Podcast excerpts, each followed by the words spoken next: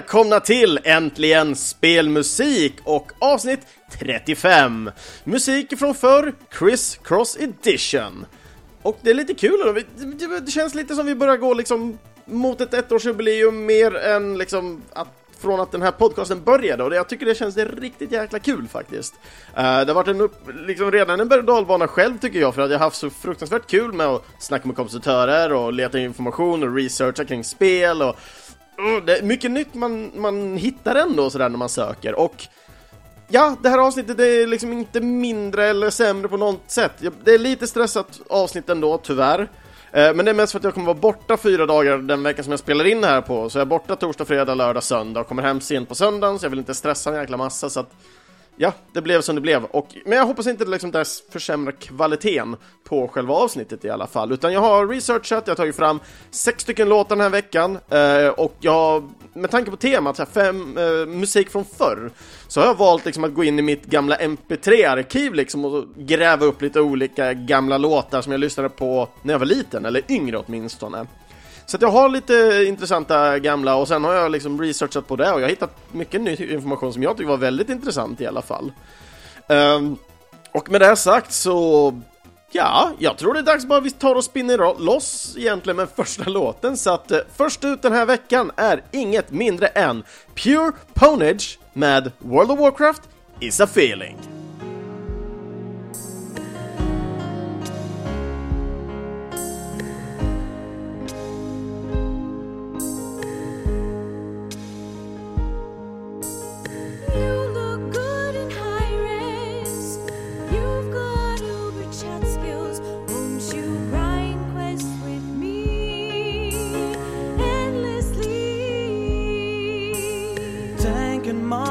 my role.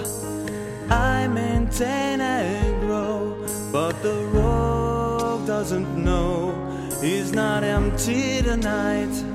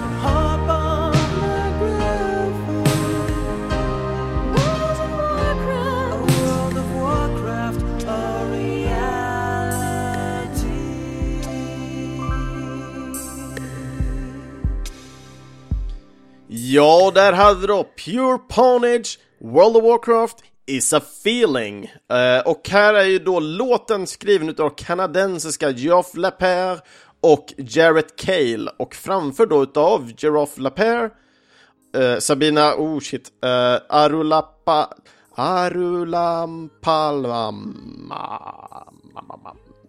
Hon är säkerligen någon indier helt enkelt.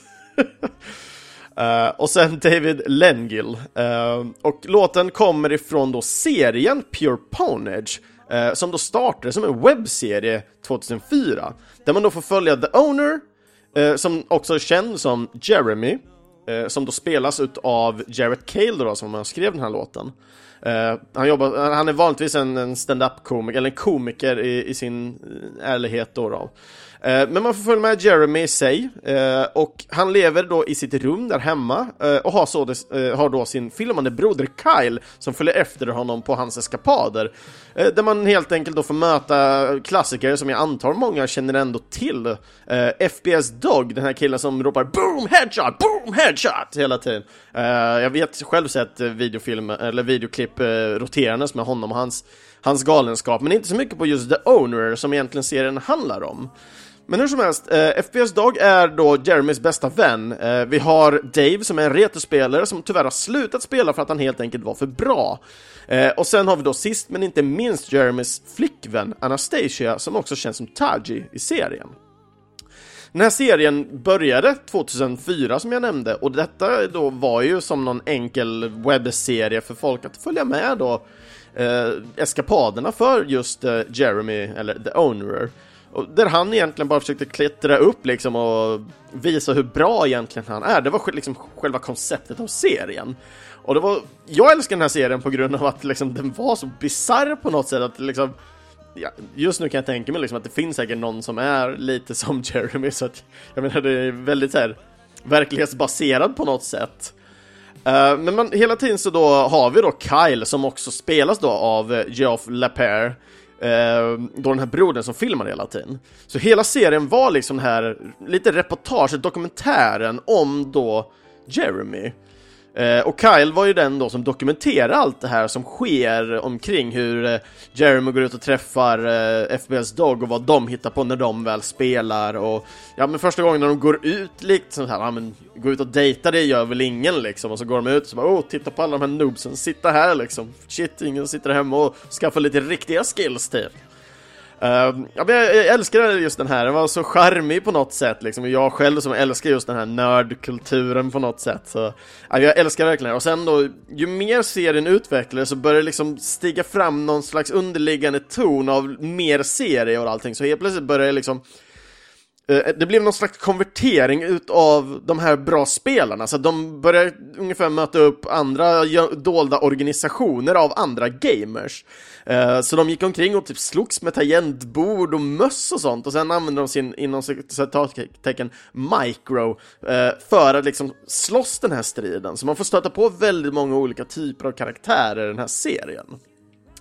Eh, men så också som då en liten hänvisning till då, eftersom det ska handla mycket om spelmusik, så den här låten, den, som ni kanske förstår, den handlar ju och hänvisar ju då till World of Warcraft, MMORPG-spelet som släpptes 2004 utav Blizzard Entertainment och det, det här spelet släpptes ju då på PC och Mac. Men det som det då forcerar in då, då och gör den här låten extra liksom är ju just för att eh, Jeremy verkligen suger ner sig likt många andra gjorde i världen av World of Warcraft. Eh, så just det här avsnittet där den här låten är med är ju då när Jeremy typ inte äter eller dricker eller knappt sover utan mer eller mindre på något sätt nästan lever i World of Warcraft. Eh, och det är även i, kanske inte just det här avsnittet, men det är i World of Warcraft som han får en, en starkare connection med hans flickvän sen då Anastasia, eller Anastasia, eh, också känns som Taji då, då på World of Warcraft.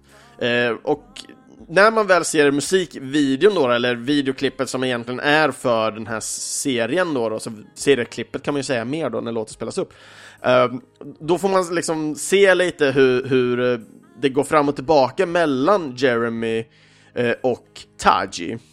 Vilket då blir på något sätt roligt, så när, när väl den här låten slutar av, det hörde vi inte i den här låten nu, men den finns med i webbserievarianten och den kommer jag länka till efter, eller när jag går in på om, om, omlägget. Eh, och då kommer man se liksom hur Taji och Jeremys ansikten går saktare liksom mot skärmen. Och precis liksom när, när eh, Jeremys ansikte är verkligen så här point blank med skärmen, då, då kommer ju självklart Kyle in och bara ja men Jeremy, vad gör du? ”Äh, men jag stänger av skärmen och så lutar tillbaka, nej men jag, jag, jag, jag torkade skärmen, eh, den var skitig. Ja men varför stängde du av skärmen när jag kom in då? Jo, för att mm, jag ser att det är skitigare när ljuset är släckt. Liksom, vad fan gör du här?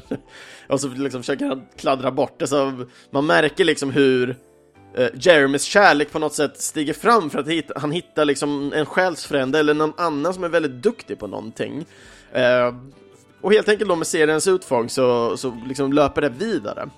Och det var ju så kul just med det här för att eh, eh, Geoff LePere som då är producenten för den här serien Eh, och, och, som då spelar Kyle eh, han var faktiskt i college och höll på att studera någon slags PhD i physics eh, men efter genomslaget 2004 då när den började, så ungefär 2005-2006 när den verkligen slog igenom med Pure Ponage så, eller Pure Ownage, så slutade han helt enkelt och satsade helt enkelt på en producent och director-roll istället.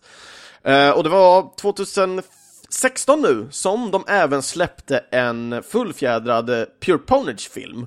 Nu har inte jag sett den själv, men nu när jag märkte den så blev jag nästan lite sugen, men skulle säga förvänta er inte för mycket. Serien tyckte jag var bra för sin tid eh, och efter det så kom det även en eh, tv-serie också baserad på den här nya karaktärer, man får fortfarande följa FPS Dag och Jeremy, men det handlar lite mer om vad jag förstod som ett Eh, ett webbcafé liksom, där folk gick och spelade liksom. Men ja, jag vet inte, jag kände mig inte sugen alls. Eh, jag själv har ju också varit med i någon slags superchatt med dem på någon, någon sån här chattklient, Fire någonting, Fireside eller jag vet inte fan. Eh, men jag tyckte det var rätt intressant då, för att då fick man ställa lite mer personliga frågor och det var ju precis innan, innan slutet kom då på webbserien. Så jag var ju väldigt nöjd liksom, väldigt ung, det måste varit gymnasiet någon gång 2005, 2006 kan jag tänka mig. Ehm, och då blev man inbjuden i den här ehm, chatten. Ehm, blev en av de valda, det var väl 100 personer var vi som blev valda till den. Så jag var uppe mitt i natten, liksom, mitt på, på en sån här skolvecka. Så jag hade liksom gått och lagt mig tidigare för att vakna upp mitt i natten, sitta upp och hänga i chatten och få prata och ställa mina frågor till dem angående serien och det. Det var, det var så jäkla kul att få höra lite och få se relationerna emellan och det. Och ja, det var supertrevligt, verkligen. Eh, men sen hade de ju också tyvärr ett, ett bortfall i serien. Eh, en kille, eh, jag kommer inte ihåg vad han heter nu, men han kallas T-Bone i serien. Eh, han var tyvärr med om en eh, bilolycka under seriens gång, så de var tvungna att skriva ut honom eh, där de, efter det här videomaterialet de hade. så de hade ju en stor ceremoni och allting som, som fansen kunde följa på, men Ja, det var väldigt synd för att T-Bone var en väldigt rolig och stark karaktär i webbserien. Så det, jag tyckte det var väldigt synd med det beskedet att han hade tyvärr gått bort i en bilolycka. Så det var lite synd. Och det var informationen helt enkelt som jag hade för just Pure Ponage. Och jag hoppas att jag kunnat göra någon intresserad och webbserien finns fortfarande så att den går att gå in och titta på. Eh, kommer också länkas i, eh, i inlägget för det här programmet. Och låten som jag tänkte ta och bjuda på härnäst är Duckstars med AVP. Här är något som ni alla väntat på. Duckstars in the house. Kom igen! Jag är veteran, suttit med på flera LAN. Folk ryggar tillbaka när de ser mig gå på stan. Man kan säga att Counter-Strike sätter sina spår. Jag strejfar runt i cirklar och jag hoppar när jag går. Att försöka förklara mitt intresse är i lönt. Alla andra bara skrattar och kallar mig för tönt. Men jag har formulär på vartenda gevär. Vet hur många skott de rymmer och vad vikten är. Man ska passa sig för att bråka med mig. För gillar du för mycket kommer klanen hem till dig. Ingen vet vad jag är för en tok. Har ett grymt coolt nick som jag slog upp i en bok. Men trots att jag är rik finns det en grej jag saknar. Något jag tänker på varenda dag jag vaknar. Det är ett vapen som jag inte kan med. Och kan du något om CS kan du gissa vad det är. AVP, ett vapen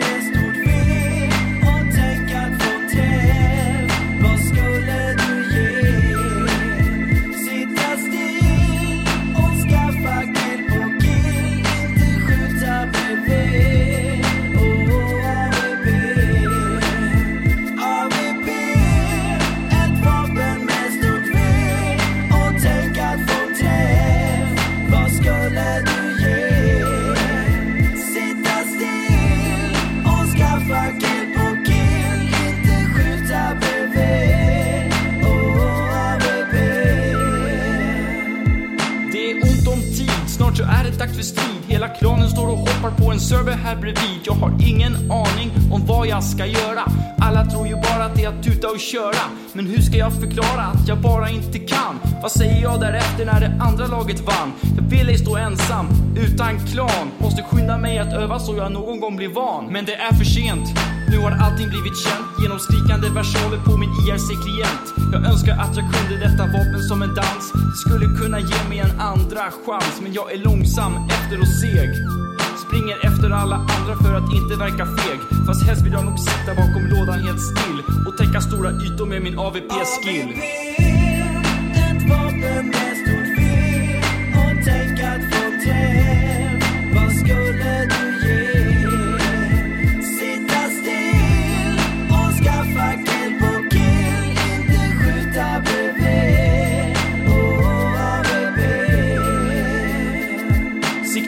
Sikta skjut, inte träffa nåt Sikta skjut, snart så är nog magget slut. Sikta skjut, sikta skjut, inte träffa nåt Sikta skjut, snart så är nog magget slut. En nybörjarserver,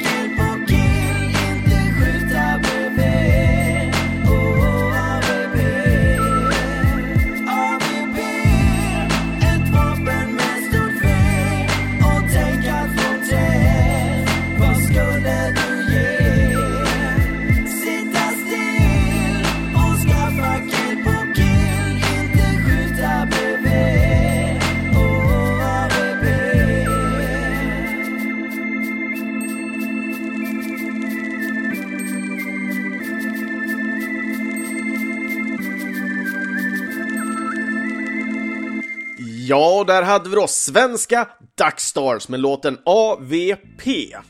Och eh, jag är lite osäker på egentligen vem den här personen är eller vad han heter. Eh, men ja, Duckstars är det jag har att gå på. Och eh, ja, det är ju en artist helt enkelt som gör CS-relaterad musik till communityt ducknet.se. Eh, nu finns inte hemsidan kvar, jag tror de har fortfarande kvar en, eh, en, en, en privat server fortfarande som kör CS 1.6. Eh, men det är helt enkelt en privat liten härlig community där man helt enkelt fick bli inbjuden av någon man kände då hela tiden. Så att det var svårt för andra, liksom, man var tvungen att ansöka in och dylikt, liksom. man var nästan tvungen att ha referenser. Eh, gillar hela konceptet gjorde jag liksom utav Ducknet. Jag har aldrig själv varit inne där och spelat. Jag spelade på andra servrar som hette till exempel Slarty och de hade också även egna Eh, eller någon musiker som höll på och gjorde Slarty-låtar då, då. Men just då den här, de här killen, killarna, jag vet inte, eh, jobbade med Duckstars helt enkelt och gjorde olika typer av låtar. Jag har flertalet av låtar, jag hade svårt att välja exakt vilken, men jag kände kvalitetsmässigt sett så tyckte jag just AVP höll den bästa standarden. Ehm, och tittar man då på många av Duckstars låtar så handlar det om, om eskapader som mer eller mindre skett eller sker på Ducknets servrar. Eh, eller då lite upplevelser som spelarna kan ha känt. Och flera av låtarna har melodier baserade på svenska klassiska låtar. Uh, nu, nu, bara för att jag kan inte komma att tänka på någon, men uh, de har en låt som heter Flash, jag blir blind igen. uh, som är på en, en klassisk svensk låt i alla fall. Och som ni kanske förstår här nu då, i och med att den heter AVP och han sjunger extremt mycket om Counter-Strike, så är det självklart Counter-Strike som vi liksom zoomar in vårt sikte på här. Uh, och det är ju specifikt då Half-Life Counter-Strike som jag vill framförallt lyfta fram här nu då. Eh, och det var ju helt enkelt ett spel som började som en mod till Half-Life 1999. Och den här modden skapades av Min Guzman Lee och eh, Jess Cliff, Cliff ja, han, han nickade Cliff helt enkelt, men han heter Jess Cliff. Eh, och sen då helt enkelt så gjorde då, när just Counter-Strike-modden blev så ofantligt populär bland folk, så gjorde helt enkelt Valve en egen utgåva av det här då med hjälp av Guzman och Cliff.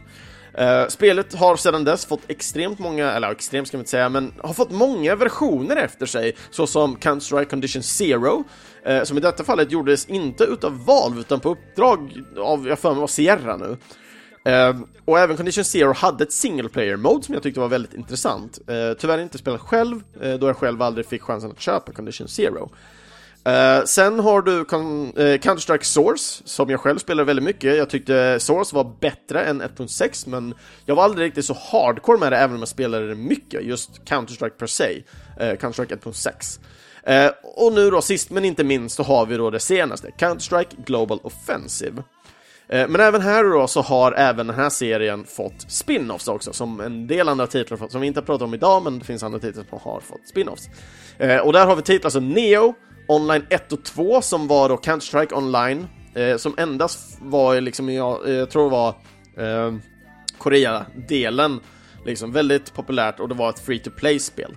Eh, och sist men inte minst Nexon Zombie som är någon slags zombie-aktig Counter-Strike-variant. Så zombies kommer från alla kanter hela tiden och de, för, eh, liksom, de, de eh, överlevarna får helt enkelt överleva. Eh, och sen vill jag minnas att det fanns olika typer av zombies och allting, så det kändes lite som den typ, ja, vad- lite vad Killing Floor blev. Typ. Tyck, om jag minns rätt nu, jag spelade Nexon en väldigt, väldigt kort tag gjorde jag. Men när det väl kommer till just Counter-Strike, jag har ju väldigt många olika typer av minnen till det här spelet, men eh, jag vet inte riktigt vilken jag ska ta som är mest passande, men det är just det, just 1.6 och allting har, eh, har jag spelat något så ofantligt mycket. Jag har spelat på många av de här tematiska servrarna, jag gillar liksom konceptet av ett community eh, kring liksom, att kunna spela med folk man känner igen hela tiden, man kan jämföra sig statistiker och allting mot varandra. Och jag tänkte jag skulle ta lite snabbt ifrån Slarty, just Slarty-servrarna 1.6, det var ungefär 2004-2005, jag gick, jag gick första året i gymnasiet och det visade sig att många av mina klasskamrater spelade CS. Eh, så vi drog ihop någon gång något LAN liksom och satt och spelade typ CS en hel jäkla helg. Eh, och jag fick med de flesta till att börja spela på Slarty också, och många av oss försökte väl få till oss att vi också skulle få med i någon av låtarna, men tyvärr inte. Eh, och jag, jag har en väldigt stark princip, eller jag, jag brukar säga att jag är väldigt duktig på att göra motsatsen. Eh, låt mig förklara här. Eh, när man väl tittar på folk som spelar C så skulle man ha låg sensitivity, det vill säga att musen eh, reaktion gentemot vad man gör med musen till vad som händer på skärmen ska vara väldigt låg. Eh, mycket av detta berodde ju på att folk vill lära sig eh, aim och dylikt. Eh, men när jag väl gick in och skulle göra mina settings och skrev sensitivity 11 eller upp till 15 till och med, så brukar folk få typ hjärtsnörpa. Eh, på grund av att de flesta som jag spelade med back in the days hade ungefär en sensitivity mellan 3 till 5, eller möjligtvis 6 tror jag det var. Så att, att köra på den liksom bizarra siffran som 11 upp till 15 beroende på vilken typ av mus jag hade och dylikt det var helt enkelt för mycket för folk. Men jag lyckades ändå hålla mig på toppen hela tiden och göra bra ifrån mig och allting. Och min stil att spela på var lite mer den här spray and pray, så jag lärde mig oftast mönsterna och sen rörde jag med min sens kring eh, de olika mönstren som man sköt via. Eh, och sen även på det så gillar jag väldigt mycket att spela med vapen som aldrig någon spelade med. Eh, när det var 1.6 och de precis hade releasat Barettan, eh, den här två, två, dual-wieldade pistolen, Eh, så var det typ ingen som använde den för att den hade så låg damage. Eh, visst, du hade mycket skott och allting och jag var en jäkel på att klicka back in the day. Så jag kunde inget annat än att köra den och få liksom Ja men vissa ronder bara kunde jag köra med den trots att jag hade råd med andra vapen liksom och jag hade förbannat kul med den och lyckas ändå ta folk. Eh, efter det så var det, jag tror det är MP9 eller MP6, jag kommer inte ihåg nu, som finns i CS. Som jag körde med, också ett vapen som typ aldrig någon använde. Nej men jag lärde mig hantera den och körde med den och tyckte det var pisskul också. Eh, väldigt ofta om jag spelar något så kastar jag hellre en AK och plockar upp den och tyckte det var svinkul liksom och folk bara Vad fan håller du på med? Eh, men i alla fall ett minne som jag har specifikt som jag är väldigt stolt över, som tyvärr fick mig kickade från servern, eh, men de anbandade mig sen. Det var mer för att den, den individen som var kvar var väldigt duktig och jag vill minnas att det här var på Slarty också. Vi spelar Office och eh, Office är den här snöbanan där counterterroristerna ska in i ett, i ett stort eh, Office-komplex och rädda eh, upp till fyra stycken gisslan här.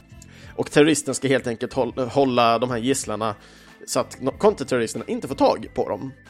Och eh, ja, men vi springer in och vi lyckas få dem, de, eller ja, det är jag kvar mot en annan i slutändan. Jag kommer åt de två ena gisslan och jag känner på mig att in i det här rummet, det sista rummet, projektorrummet, sitter eh, den sista terroristen och skyddar liksom eh, gisslan. Och jag tittar på vem det är och märker att det är en av de bättre killarna på servern. Med mitt låga HP och jag känner att jag har inte så mycket att, att slåss med så känner jag att nej, det här funkar inte. För, eh, jag, skulle jag gå in så skulle jag dö. Och jag var fast besluten på att eh, jag skulle vinna den här omgången mot honom. Så det jag gör, och jag tror ingen annan hade gjort så någonsin eller tänkt att de skulle göra så. Det jag gör är att jag går in i fikarummet som är liksom en av ingångarna skjuter gisslan i huvudet båda två så att de dör och sen springer till eh, räddningszonen och räddar de två sista gisslan som jag redan liksom har plockat på mig och vinner därefter eh, omgången. Och efter det, på grund av att den som var överlevande kvar här eh, märkte liksom att okej, okay, han sköt ihjäl gisslan medvetet och sen springer och klarar omgången. Han blir så sur så att han bannar mig. Kickar mig och bannar mig, så jag är inte välkommen tillbaka på Slide-servern. Får dock sen ett privat meddelande av att ja, den här är bara temporär, den är inte liksom permanent på något sätt. Eh, jag blev sur, blev jag, när du gjorde den. Och tycker det var dåligt sportsmanship. Men den var snygg i all ära. Och jag minns att typ alla skrev så här what the fuck, eh, skrattade och liksom hela laget var helt lyriska över att jag lyckades liksom ta en rond för att vi hade haft några dåliga ronder kring det. Men det, det var i alla fall ett minne som jag liksom på något sätt värmer väl för att det, det är så bisarrt men ändå komiskt i all ära. Tycker jag. Och jag tycker det, just Counter-Strike har ändå varit med och formgett mycket av de här härliga spelstunderna och roliga speltillfällen för att man kan få väldigt bizarra grejer. Och det har kommit extremt mycket mods till Counter-Strike också som man kan spela med skills och sådana saker så det börjar flyga elbollar och allting över hela banan och där mot, mot eh, folket och det. Så att jag, jag älskar liksom allt vad, vad Counter-Strike ändå har erbjudit. Jag älskar att det har liksom fortsatt utvecklas till att bli Global Offensive. Och jag märker liksom hur, hur säsong efter säsong fortsätter med nya banor och communityt är aktivt. Och, mm, det är så vackert tycker jag och det är så himla kul.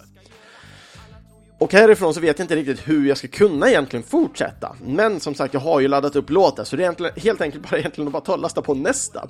Och nästa låt som kommer ut är ingen mindre än låt som kommer ifrån ett Mortal Kombat-album. Så här tar vi och bjuder på The Immortals, Sonya Blade.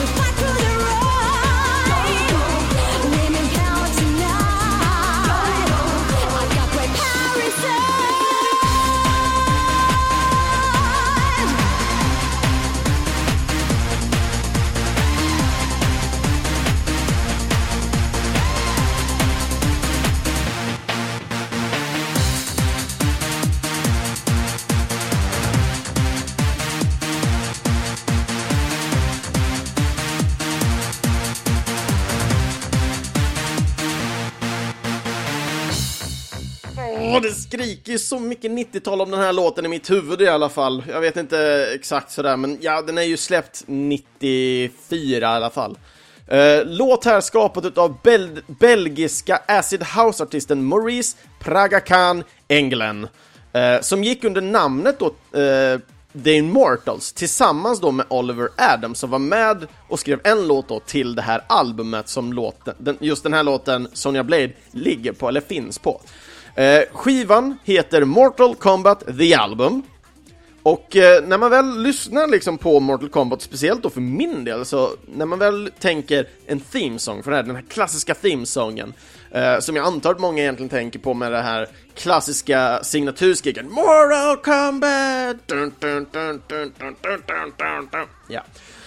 Den blev ju oerhört populär när den väl användes i eh, Mortal Kombat-filmen som kom 1995. Det var faktiskt skapad och släppt som en singel eh, 1993. Och eh, med det här släppet då, då så gick just den låten inte under någon slags Mortal Kombat theme eller någonting, utan låten heter så mycket som Techno Syndrome. Själva skivan då, The Mortal Kombat The Album, eh, släpptes den 31 maj 1994, alltså ungefär ett år efter singeln släpptes. Eh, och jag tänkte jag skulle ta egentligen och passa på att klippa in eh, Mortal Kombat 1 Theme-låten ifrån Super Nintendo, så ni kan få höra lite skillnaden av vad faktiskt themesången ifrån Mortal Kombat 1 eh, var och är, eh, och vilken som kanske många relaterar till. Eh, så får vi se vad ni tror. Den kommer här.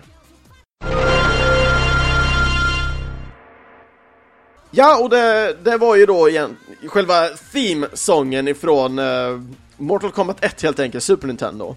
Eh, men just när man väl tänker på, eller just när det gäller rättare sagt, Techno Syndrome så var ju dock det en hidden song på Sega CD-versionen utav Mortal Kombat 1. Eh, som man kom åt genom att någon av spelarna, ettan eller tvåan, tar sig in till soundtrack-modet på introskärmen eh, och sen går efter eh, att välja spår nummer 17. Eh, detta kan man även göra genom att stoppa in eh, Sega CD-skivan i en CD-spelare och välja 17. Så får man då låten Techno Syndrome. Annars när man väl tittar på själva albumet just så, när jag väl tittade på forum och sånt så verkar det som att det här albumet är inte så jättepopulärt. Det är lite såhär techno, houseigt, eh, liksom som ska handla om då de här karaktärerna. Så det är lite upphottade, fräscha liksom, editioner. Men tittar man på det i alla fall så fanns det ändå lite cred i det, utan det här, det här albumet klättrade till plats 17 på Billboard Heatseekers i USA. Så plats nummer 16. Och det, det är ju ändå rätt bra får man väl säga ändå för att vara lite så här spelanpassad musik och jag antar att själva det här albumet kommer i och med filmen också för det var ju bara ett år emellan. Eh, så jag, jag gissar på det ändå. Men ja, det används ju till, till spelen också, eh, som jag clearly sa tidigare. Men jag tror det fanns en liten koppling där ändå, att båda skulle syn synergera med varandra. Annars när man väl tittar på Mortal Kombat, det första spelet, så utvecklades det utav amerikanska Midway. Och jag tror det är Midway Manufacturing Company eller sånt där som de heter i fulländad, men folk känner dem mer som Midway. Eh, och spelet släpptes den 2 eh, augusti 2002 på arkad i USA. Och under 93 och 94 så passade de på att porta spelet till Amiga, Game Boy, Game Gear, Genesis, Sega CD, Sega Master System och Super Nintendo. Och i första spelet så finns det endast sju stycken olika karaktärer att kunna välja mellan. Vi har Johnny Cage, Sonya Blade, Kano, Raiden, Sub-Zero, Scorpion och Liu Kang. Och vi stöter även på tre andra karaktärer. Man kan stöta på eh, Shang Tsung, Goro och möjligtvis Reptile. Och detta är då för att man måste uppnå speciella mål för att kunna möta just Reptile. Eh, och dessa tre karaktärer, som kanske en del redan vet, är karaktärer som man kan spela senare i spelserien. Så när, jag tror det är tvåan eller trean som, ja, antingen man kan spela alla tre eller om man kan spela åtminstone två av de tre. Uh, kommer inte ihåg exakt, jag är inte supergrym på alla Mortal Kombat-spel. jag har nog spelat mer de senare än de tidiga. Men jag har spelat dem på Super Nintendo också. Tro, tro inte något annat. Men någonting som jag annars kunde hitta som var rätt kul i alla fall när det gäller just uh, Mortal Kombat också är att rapportmässigt sett så tog det spelet 10 månader att utvecklas och redan efter fem av de här månaderna så hade man redan en fungerande testversion utav spelet. Eh, från början så hade då skaparna Ed Boon och eh, John Tobi- eh, Tobias, antar jag, Tobias, John Tobias, dubbelnamn deluxe, nice. Eh, tänkt att man helt enkelt skulle skapa ett actionspel eh, med en kampsportsstjärna. Och denna kamp kampsportsstjärnan var tänkt att vara Jean-Claude Van Damme. Men tyvärr så höll han tydligen redan på att förhandla med ett annat spelföretag som tyvärr aldrig, som slutade med då att de aldrig släppte sitt spel. Eh, Van, Dom, eh, Van Damme blev dock parodiserad i spelet, som så många kanske redan har gissat, i formen av Johnny Cage. Eh, de båda initialerna helt enkelt för karaktärerna blir JC, eh, John Claude och Johnny Cage. Eh, nu när jag väl tänker på det egentligen så kanske inte det är den bästa förkortningen. Jag vet inte om John Claude skulle vara JCVD. Jag tror det är det. Ah, ja. Hur som helst, vi fortsätter. Eh, Cage eh, framför ju även en klassisk split där han även slår folk i skrevet och detta är ju då som en nickning även till scenen ifrån filmen Bloodsport där Jean-Claude Van Damme gör det liknande. Och ja, jag tyckte det var riktigt kul att läsa om bara det eh, och forska fram ändå. Men annars när man väl tittar på just eh, de olika skildringarna och allting som fanns på olika spel. För min del när jag väl spelade så var ju det här på Super Nintendo och det fanns ju tre andra eller två andra titlar rättare sagt jäm jämt emot eh, Mortal Kombat då. För Mortal Kombat slogs aldrig med sig själv riktigt skulle jag inte säga utan det utvecklades bara till något bättre. Uh, så hade vi ju då uh, Street Fighter-serien. uh, vi har även Killer Instinct. Och Rise of the Robot tittar vi bort ifrån allihopa och låtsas att det aldrig fanns. Men när man väl tittar på de här olika Kill, eh, Killer Instinct och Street Fighter så Street Fighter var ju helt klart någonting som kom på topp och jag tycker ändå själv att Mortal Kombat kom som en liten tvåa där och Killer Instinct kanske en jämn tvåa, möjligtvis en trea. I alla fall i min krets så var det mycket mer eh, Street Fighter och Mortal Kombat än vad det var eh, Killer Instinct helt enkelt. Även om jag själv föredrog Killer Instinct, jag menar det var en svart cool kassett och liksom karaktärerna var ju ascoola liksom, de var inte människor, de var liksom robotar och eh, jag minns ett skelett och någon cyborg, i vatten, jag vet inte fan vad han är liksom, han, han blir allt liksom. Ascool tyckte jag liksom.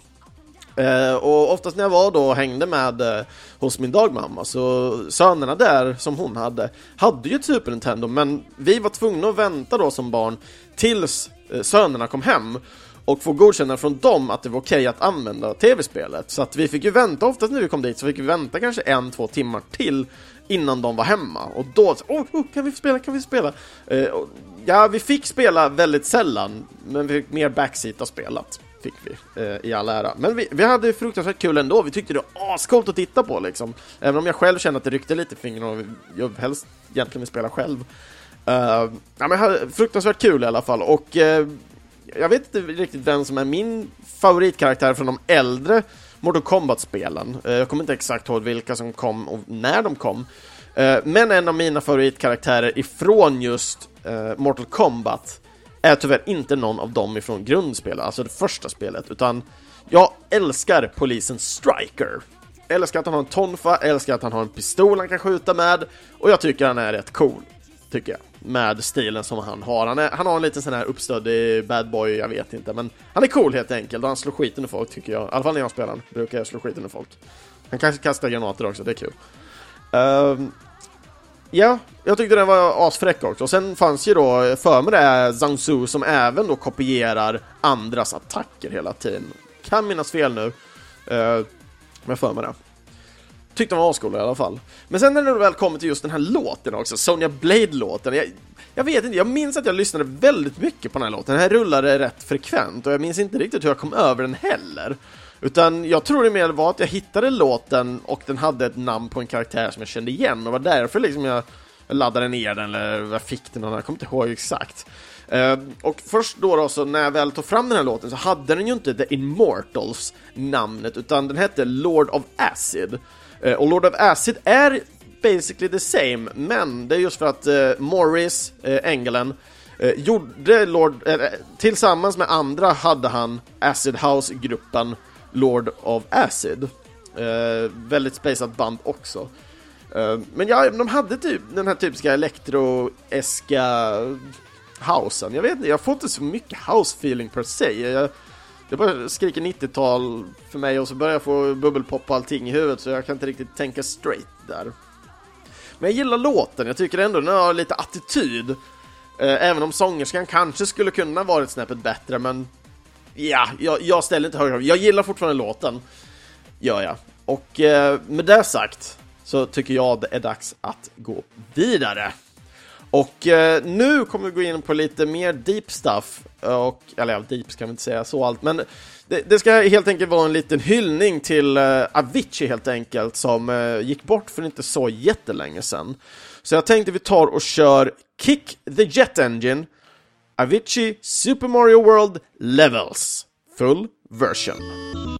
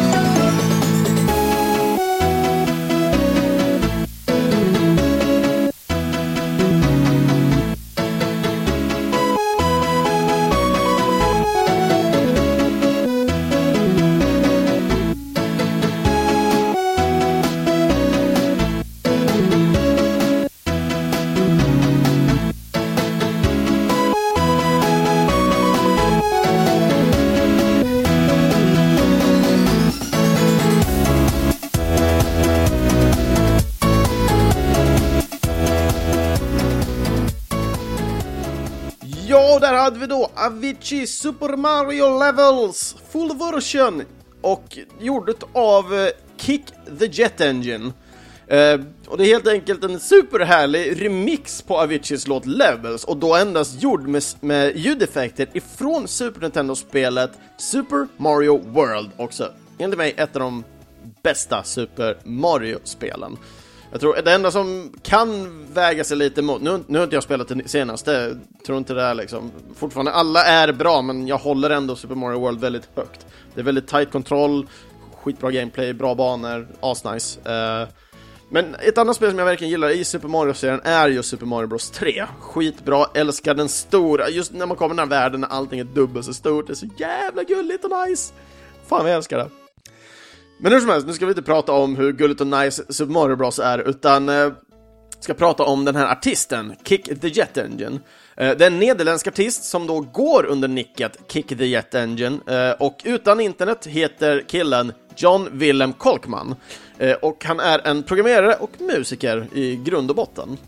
Eh, när jag höll på att söka hans namn, så det mest intressanta som jag kunde hitta på honom är att eh, han har varit med och gjort en eh, TED-talk.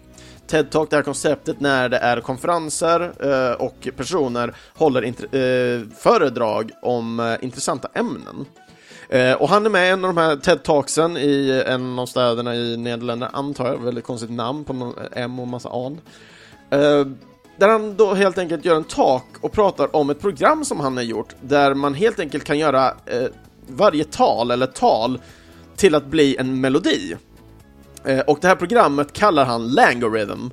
Eh, en kombination utav orden då, då, language, algorithm och rhythm. Eh, och jag tycker att just den här var sjukt intressant, den är ungefär 13 minuter lång och han går igenom lite koncept av hur det är uppbyggt och allting. Och för de som är programmerare så finns hans kod att fråga av honom så att man kan få den gratis av honom. Och, eh, nej men jag tror det var det i alla fall. Eh, men ju- just, jag tyckte det var så intressant liksom att man, han har konverterat liksom alfabetet på något sätt till eh, liksom, no, eh, oh, vad heter eh, tangenter på liksom ett, ett piano eller en, en synt och dylikt. Så jag tyckte det var så jäkla kul och så förklarar han lite hur, hur eh, vokaler då resonerar med varandra och dylikt. Men tittar man också på Jan eh, så börjar han släppa musik online 2013, så det är relativt nytt också. Eh, och då släppte han då sin första EP, eh, Jet Engine. Eh, han har även en, en YouTube-kanal där han postar mycket av sina remixar och däribland då den här Avicii-låten som då blev enormt populär. Eh, tittar man på den första låt, liksom versionen han gjorde som var bara en kort variant utav den som var ungefär kanske en, en och en halv, två minuter lång. Mellan en till två minuter lång i alla fall. Eh, då fick den ungefär en två miljoner views, men det var extremt mycket folk som frågade efter en full version eh, utav den. Eh, och fullversionen, i början av den så var det ju bara Avicii-låten eh, så gott som i den, inte mycket freestyle eller någonting. Men när han väl konverterar till fullversionen så hör man ju ett litet klipp ifrån Super Mario-spelet också, som han har tagit med melodin ifrån. Men majoriteten av den är Levels-låten ifrån Avicii. Och jag tycker det är så fa fascinerande just att han har verkligen gjort hela låten med Super Mario-ljud. Eh, och just då den här fullversionen, jag tror den hade ja, nästan 12 miljoner views eh, bara den här och det är ju den som, eh, som Jan mest blivit känd för, även om man håller på att göra en jäkla massa olika andra låtar. Men jag kan verkligen rekommendera i alla fall folk att gå in och titta på den här TED-talken. Det är 13 minuter av era liv och jag tycker ändå den är en fruktansvärt cool grej som han, han, eh, han har programmerat fram här. Eh, även om ni kanske inte kommer kunna använda den här teknologin på något sätt för er själva så är det ändå rätt kul att titta in och, och lära sig lite mer och framförallt få se egentligen vem Jan är in person på sätt och vis, liksom i form av att han står där på scenen och pratar. Och eh, i och med det så är det dags för mig att plocka fram en liten favorit egentligen. Det här är en, en väldigt kär artist som jag lyssnade på enormt mycket i mina yngre dagar. Eh, det här är bara en låt som jag har valt eh, utav eh, enormt många låtar som jag inte liksom riktigt kunde välja utav egentligen. Men någon var tvungen att gå fram, jag satt och rensade ut liksom väldigt snabbt vilka, nej den fick gå, den fick gå, och där var kvaliteten lite dålig. Jag försöker ändå hålla lite kvalitetstänk i den. Så att låten som jag ska bjuda på här ifrån en av mina favoritnördiga artister så är det Perra med 3 R och låten Dreamhack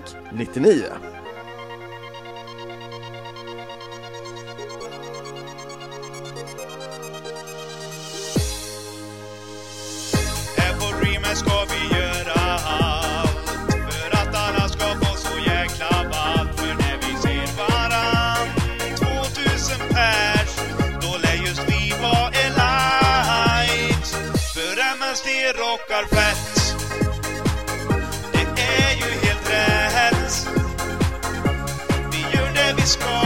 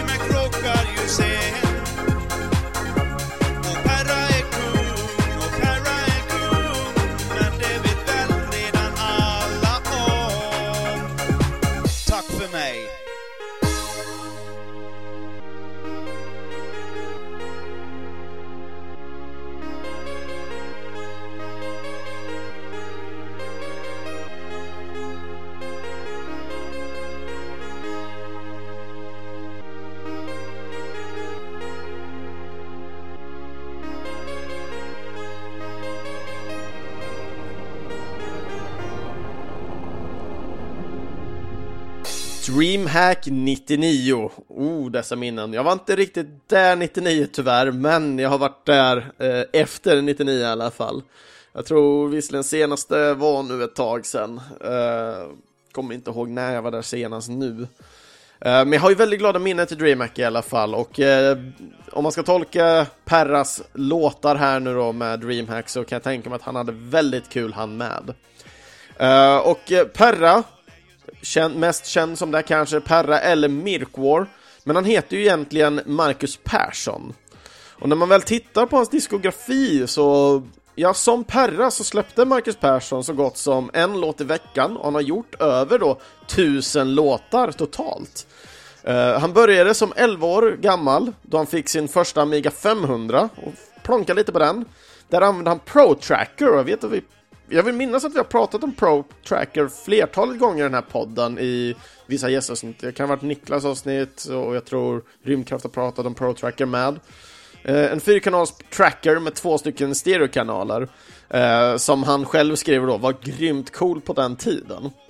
Eh, när man väl, och jag antar egentligen just att hans eh, modularlåtar då, då eh, räknades in i den totala låt, låtarna då som nämndes tidigare, de tusen stycken.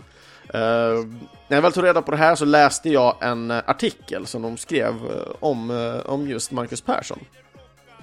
Och när man väl tittar på just Mirkors låtar, eller också en del av Perras låtar eh, per se, eftersom många av dem är ju de här nördiga, härliga, rap, eh, elektroniskt och lite olika tester och allting. Eh, jag menar, han släppte ju ändå en låt i veckan sådär, eh, och många av låtarna är liksom två, tre minuter långa och jag tycker det är extremt strongt arbetat ändå måste jag ju säga. Det är inte många som höll liksom den kvaliteten, eller kvaliteten kanske man ska säga, men den, den farten på musiken då och försökte få ut en bredd och höjd och gud vet all liksom. Men jag, jag älskade verkligen Perra eh, back in the day. Jag lyssnar fortfarande titt som tätt på honom. Uh, liksom drar fram mina gamla mp3-låtar och lyssnar. Och just eh, DreamHack-låtarna är en favorit. Uh, klassikern som blev jättekänd, Quake, är också en som jag gillar. Min gamla lärare i level design, han gillade Perra också, så jag vet att vi bondade lite och snackade om just Mirkor och Perra och drog fram mycket av de här klassikerna, Pensium, Quake och det. Ja, men det var riktigt jäkla kul att bara prata och, och helt plötsligt börja relatera och just Perra på något sätt skapade en bond mellan mig och en annan individ. Och visst, det finns många olika artister och allting, men jag hade inte förväntat mig någonstans att Perra skulle bli liksom de, den bryggan på något sätt och jag, jag blev väldigt glad ändå när jag kunde äntligen få, få prata om min kärlek till, till just Perra och Mirkor. Men när man väl tittar på vad han skriver och säger om det själv så Mirkor-låtarna var ju mest roliga och det var ett litet oseriöst projekt. Eh, men eh, det var ju ett sjukt intressant projekt för folk att lyssna på tydligen. Eh, för det blev totalt ungefär 100 låtar som blev släppta med just Mirkwars stämpel. När jag väl tittar på mitt kartografi eller mitt diskotek som jag har på, på min dator med gamla Mirkor och, och Perra, så jag har ingen aning. En del heter Mirkor, en del inte, så jag vet inte vad som stämmer eller någonting. Uh, vill minnas att jag fick en del av de här lå- uh, Perra-låtarna när jag var på DreamHack till och med. Så att uh, jag, jag, jag tror den första jag lyssnade på var just Quake-låten och sen efter det var nog Pensium, men jag tror det var min, min bror som introducerade mig till Perra. Och eh, min brorsa och min kusin var ju några av dem som eh, åkte till DreamHack eh, tidigt. Eh, jag och brorsan själva har bara åkt en gång tillsammans och då bjöd jag honom på biljetten. Gjorde jag för att jag ville verkligen åka med min bror. Eh, just för att eh, han har ändå varit en, en individ som jag har sett upp till väldigt länge och mycket liksom. Vi, vi är halvbröder, vi har samma mamma bara. Så det var så himla jobbigt och tråkigt varje gång. För när han väl kom så var det så, så kul och härligt och vi syntes bara varannan helg. Det var liksom inte ens en vecka. Jag fick liksom två och en halv dag med min bror liksom. Och vad vi gjorde då? Vi nördade loss totalt. Vi spelade en jäkla massa eh, liksom eh, Super Nintendo och vi spelade PC och gud vet allt och han visade de senaste spelen och allt, eller kanske inte den just senaste men det var mycket nya spel ändå och ja, min brorsa var helt enkelt bäst. Han är fortfarande bäst, det är han. Ehm, nej, så att, uh, ja. Men annars då när man tittar på just Mirkor också sådär, så då, då var ju de här totalt 100 låtarna som släpptes kring de med just Mirkor-namnet och det var endast fem av de här låtarna som var tillsammans då, då med andra personer. Och resten av alla de här låtarna, alltså 95 stycken då omkring, eh, de har Per själv producerat text och musik till utan någon utomstående hjälp. Eh, och tittar man på vad som hände med Perra sen, eh, han hade väl eh, lite svårt sådär, han visste inte riktigt vad han skulle göra och det. Men jag, jag vet inte, jag får låta det vara osagt egentligen. Men det jag vet i alla fall är att eh, runt 2012 i alla fall så började han bygga en egen studio i Skara. Och det här byggprojektet följde jag lite i början för jag tyckte det var så jäkla fett eh, själv, liksom att han, eh, han verkligen satsar på det med eld och liksom, kropp och själ liksom. Och, körde på som satan. Och eh, idag så jobbar han helt enkelt med eh, dansbandsproduktion och eh, låtskriverier. Eh, och eh, enligt då den här artikeln som jag läst också, så i hans studio hänger ett 30-talet dansbandsskivor, varav två stycken är prydda med guldfärg. Eh, och jag tycker det här är extremt fascinerande. Nu, nu är inte jag själv så mycket för dansband, men jag känner några som gillar dansband. Eh, jag har även lyssnat på hans egna projekt med Järnvingarna. Eh, så jag kommer länka både Järnvingarna Eh, den här artikeln som jag läste framförallt också som jag tyckte var väldigt intressant där han berättar lite om om sina olika projekt och det som han haft eh, och också lite mer om vad han gör idag. Eh, och sen då även till Facebookgruppen för hans produktionsbolag, eller där han har då CM Music. Så alla de grejerna kommer jag länka även i informationen, information, speciellt de som kanske lyssnar på podcasten nu och gillar dansband kanske ska följa, för den här killen han har blivit utnämnd till dansbandskungen just nu, så jag tror det kan vara någonting att följa med och se vad som händer med för, det, för er som väl gillar det. Och eh, ja, jag har slängt iväg en eh, förfrågan till Perra, så att eh, jag hoppas för guds skull att jag kan få tid att slå mig ner med den här makalösa och härliga personen Eh, och få ta ett mer personligt och privat snack, eller, eller kanske inte så privat, vi kommer ju spela in en podd i så fall utav det. Uh, ja men få prata lite mer om hans tankar kring musiken och vad som hände och allting. Jag, jag skulle vara superpepp till det och tycka det är asfräckt, Uh, i och med att det här är någon som, som jag verkligen gillar när jag var yngre och jag min, min, min del liksom, jag älskar, jag, jag gillar inte rap per se, men jag gillar ändå den här nördrappen på något sätt liksom, som han ändå hade. Uh, och jag, ja, det blev som en liten inspirationskälla för mig, för strax efter jag började lyssna och började gilla Perra extremt mycket så började jag själv skriva egna parodier och sådana saker på med nördiga teman. Och För er som känner mig och vet vad jag håller på med så Ja, ni har ju den här eh, Här kommer alla gruntarna på en och samma gång som är uh, vad heter den? Per Gessles eh, Här kommer alla känslor på en och samma gång parodi.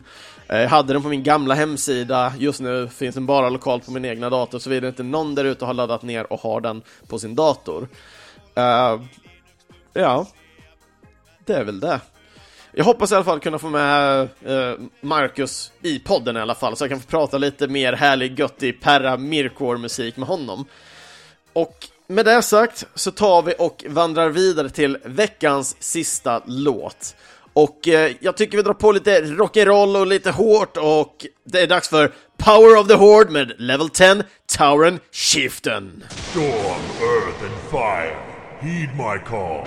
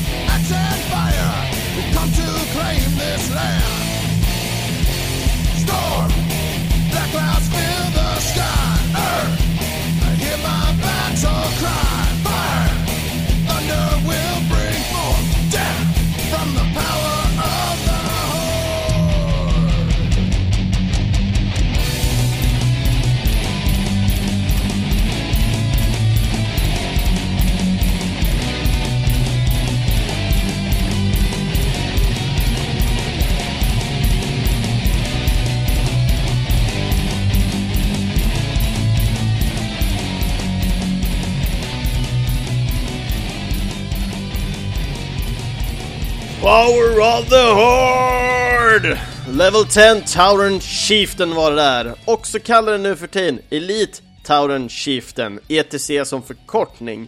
Eh, och det är ju då helt enkelt ett amerikanskt band gjort utav, eller ja, skapare utav Blizzard-anställda. Och jag, jag tycker det här är rätt kul, för nu, nu kommer jag dra upp själva bandmedlemmarna, delvis hur de är som karaktärer in-game, men också vilka som ligger bakom dem och vilken typ av roll de hade. Så först ut då, då som sångare har vi ork, eh, orken Zamuro, eh, Samwise Didier, Art Director, eh, vi har Bloodalfen Zig Ni- eh, Nicius, Nicius eh, som är Chris Sigati, som är producer, Undeaden Bergerist, som är Dave Ba- eh, Berggren, artist, Trollet Michael, som är Mike Morhaime, som är executive producer, och eh, sen sist men inte minst så har vi Taurinen Chieftain Thunderskins, och där har vi då Alan eh, Dubbery, som är programmer. Och alla de här positionerna som jag nu har eh, roffat runt här nu, eh, det är positionerna de hade eh, när de skapade Warcraft 3. Väldigt fascinerande. Eh, och just den här låten och bandet, eh, just 2003 så gjorde de eh, sitt, eh, ska man säga, framträdande första gången. Och det var då via den här låten, Power of the Horde, som är då eh, end creditsen på spelet Warcraft 3, The Frozen, Frozen Throne. The Frozen Throne.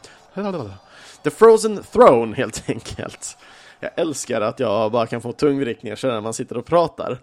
Uh, men hur som helst, när det väl kommer till just Frozen Throne, så först när man väl tittar på att Uh, i Reign of Chaos liksom så var det ingen uh, end credits på samma sätt, men när det skulle komma en end credits till och sluta hela den här episka sagan som Warcraft 3 då hade påbörjat uh, så, så helt enkelt kom de här. Och det finns en jättefrän, fräsig in-game uh, cinemat, eller ja, cinematic är inte så mycket men alltså det är ju karaktärer som gör saker in-game så att säga, så det är liksom en lång video och så räknas alla som har jobbat på spelet upp liksom.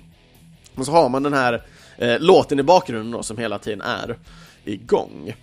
Eh, och det som jag tycker egentligen är eh, det mest roliga med det här bandet, de har ju haft den här gimmicken med att hålla sig kring eh, Warcraft-universumet och sjunga då om Warcraft-lore i sin musik. Men det har även nu påbörjat att gå in på både Starcraft och Diablo-texter eh, med sin musik. Det är inte bara på den senaste tiden, det har varit några år nu, för nu har de inte varit aktiva sen senast då, då eh, 2014. Men uttalanden ifrån, eh, nu ska vi se vem det var, jag tror det var Sam Deder, Eh, så de, de vill fortfarande spela på något Blizzcon och, och vill visa upp några nya låtar och det där. men tydligen så har de inte kunnat det för att de har jobbat så pass mycket som har inte kunnat lägga tid på att repa.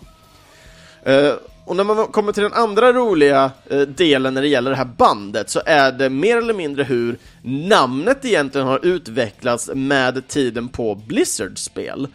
Eh, så när bandet först eh, gick ut med ett namn och, och låtar och allting så hette bandet Level 10 Tower and Chieftain och det är därför jag har valt att sätta namnet på, det namnet på den, eh, i texten och allting också. Ehm, det var ju då för att man kunde bli max level 10 eh, på sin hjälte i Warcraft 3 Reign of Chaos. Eh, på Blizzard 2005 så spelade de live och då hade de ändrat sitt, eh, sitt namn då, då till Level 60 Elite Tower Shiften eh, som då var den högsta leveln som man kunde uppnå i World of Warcraft. Eh, och Elite var ju basically liksom en svårare variant utav den leveln på en karaktär. Eh, så de spelade ut hela den grejen på det. Uh, och de fortsatte med det här uh, när det kom nya expansioner till World of Warcraft, så att det gick till level 70 Tauren Chieftain när uh, the, the Burning Crusade kom. Sen efter det så har jag glömt bort vilken expansion det är, för jag har glömt bort resten typ, för jag har inte spelat mm, så mycket av de andra. Men den fortsatte helt enkelt öka hela tiden med de kommande expansionerna, så det blev 80, från 70 till 80, 80 till 85 och sen är det väl 90 nu om det inte är mer, jag kommer inte ihåg exakt. Eh, men som jag nämnde då, då, från 2014 så har de valt med att endast gå under namnet Elite Tauren Chieftain för att slippa all den här level up-delen. Men också en liten så här rolig kuriosa till då kopplat till spel är ju då att eh, Eh, I Starcraft-universumet så hänvisar de till eh, The Artist formerly known as Level 80 Tauren Chieftain. Och det här var en grej som de tänkte haft på tröjor eh, som man kunde köpt på Blizzcon. Men tydligen så blev det namnet så långt med The Artist formerly known as Level 80, ja. Så det blev enkelt något mindre, så jag för mig det blev så här 80 Level Tower and Chieftain eller någonting. Eh, och i eh, Starcraft-spelet också, i Hyperions kantinan, så finns det en TV-ad, alltså en reklamgrej, som namnger dem som Level 800 Elite Tauren Chieftain. Eh, och eh, att de aktivt ska resa runt universum på en tour.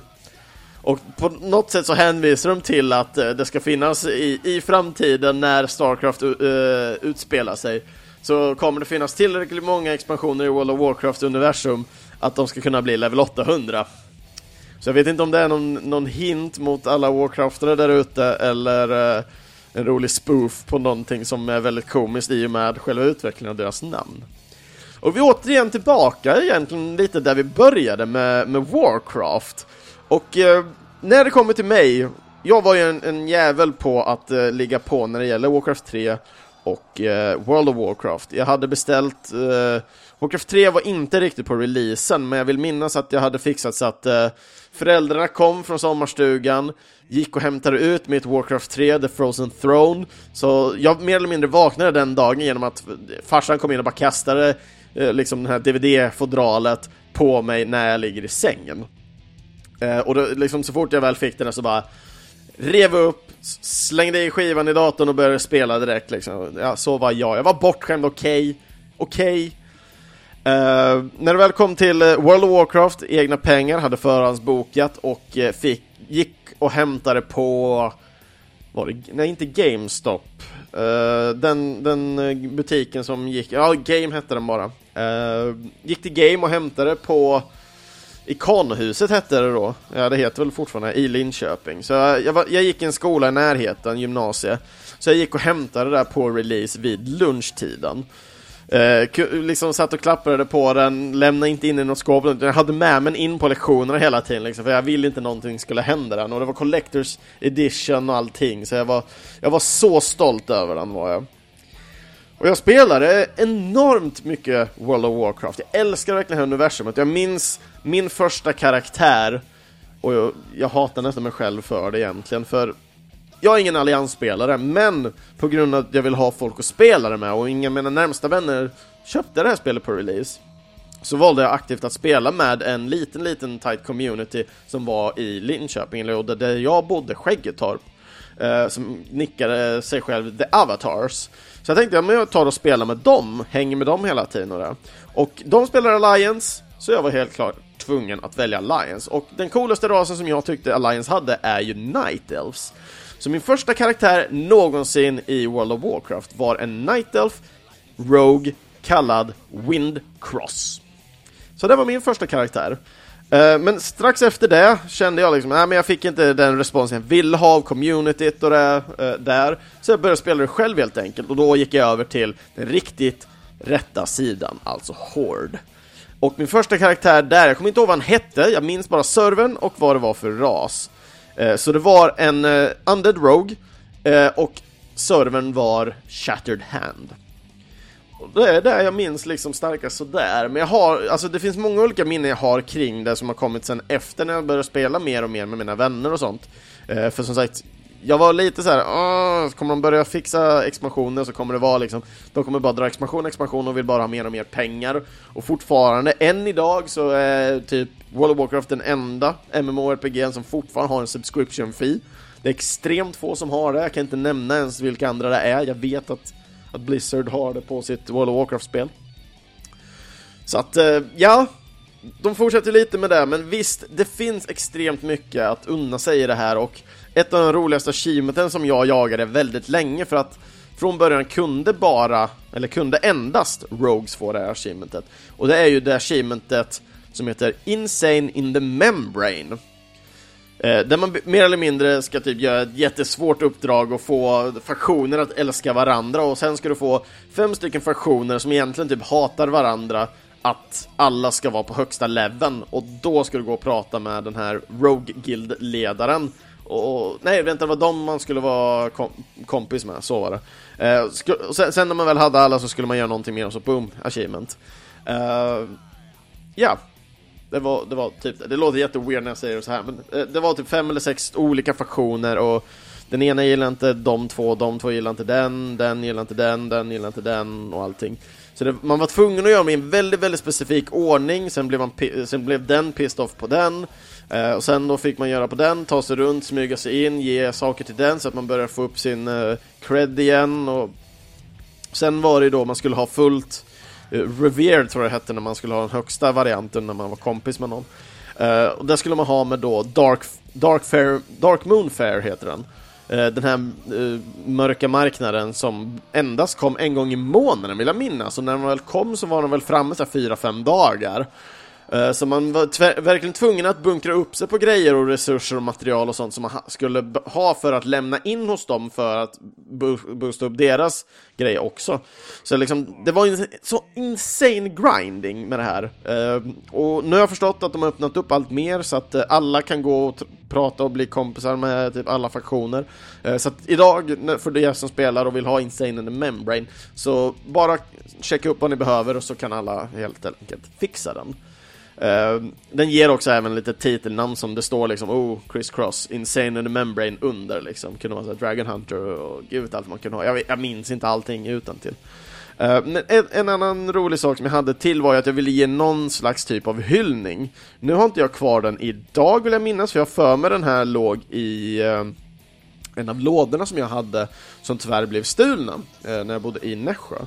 Men jag hade helt enkelt gjort en urtavla med eh, World of Warcraft, The Burning Crusade motiv och sen haft eh, Alliance-symbolen och eh, Horde-symbolen, eller ikonerna eh, sköldmärkena mer eller mindre. Eh, och de var helt graverade och allting i, i den här urtavlefunktionen som jag då har fräst ut och gjort i ordning som någon slags sista projekt när jag gick i gymnasiet och gick då eh, en CNC-utbildning. Eh, så det, jag la väldigt mycket tid på att fixa och froda och skaffa rätt designer och allting och arbeta på datorn med att få allting rätt helt enkelt. Och det är det jag har att säga om det här. Men jag älskar verkligen den här låten, alltså det, det är ju rock, fett nice och jag blev verkligen tagen när man väl spelade klart eh, Warcraft 3-spelet liksom. Och jag, det var en episk historia, jag var så arg från början att de skulle ha hjältar i Warcraft 3. När man, så fort jag fick reda på att de skulle ha hjältar och det var de som skulle vara någon slags fokus i spelstilen och allting i det här RTSet, då kände jag som nej, nej, det här spelet kommer aldrig gå, det här kommer vara sämst, det kommer vara kast, det kommer vara det sämsta spelet någonsin, aldrig någonsin kommer det funka med hjältar. Oh, vad fel jag hade! Jäklar vad fel jag hade! Heroes var ett av de bästa sakerna som kunde hända den spelserien ändå. Den skiftar sig så mycket mer ifrån Starcraft med hjälp av de här.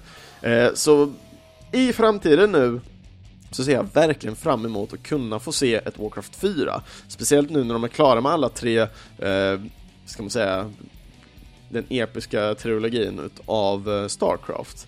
Eh, nu i och med den Legacy of the Void som kom så det är ju en Blizzard-anställd som har gått ut och sagt, men det är ju, aldrig, det är ju, det är ju ingenting som är fastställt, det är det ju inte.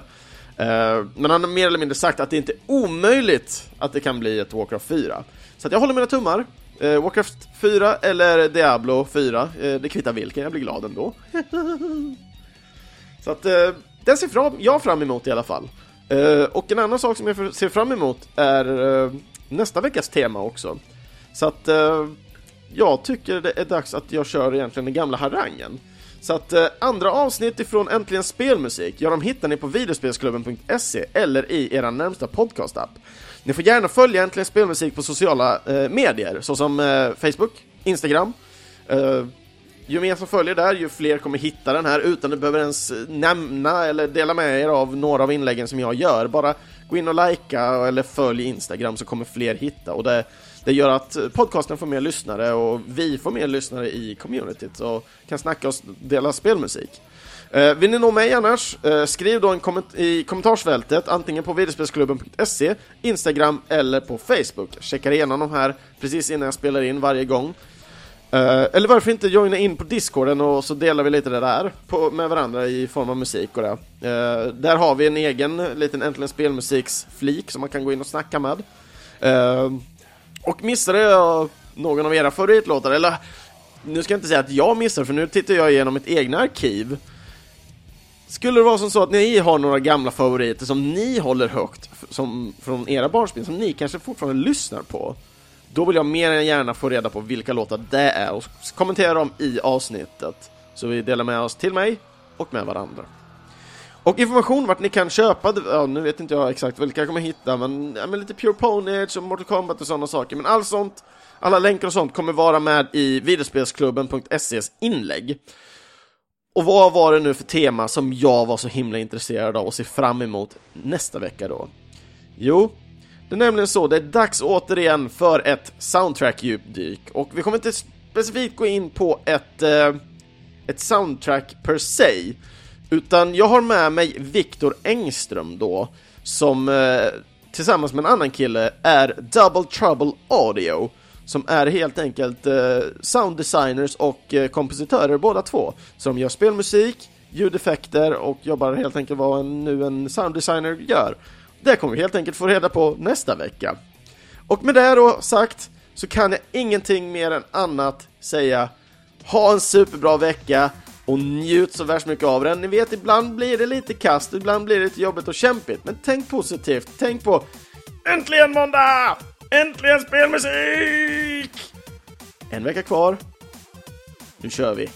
Ha det så bra allesammans! Sköt om er. Hej då!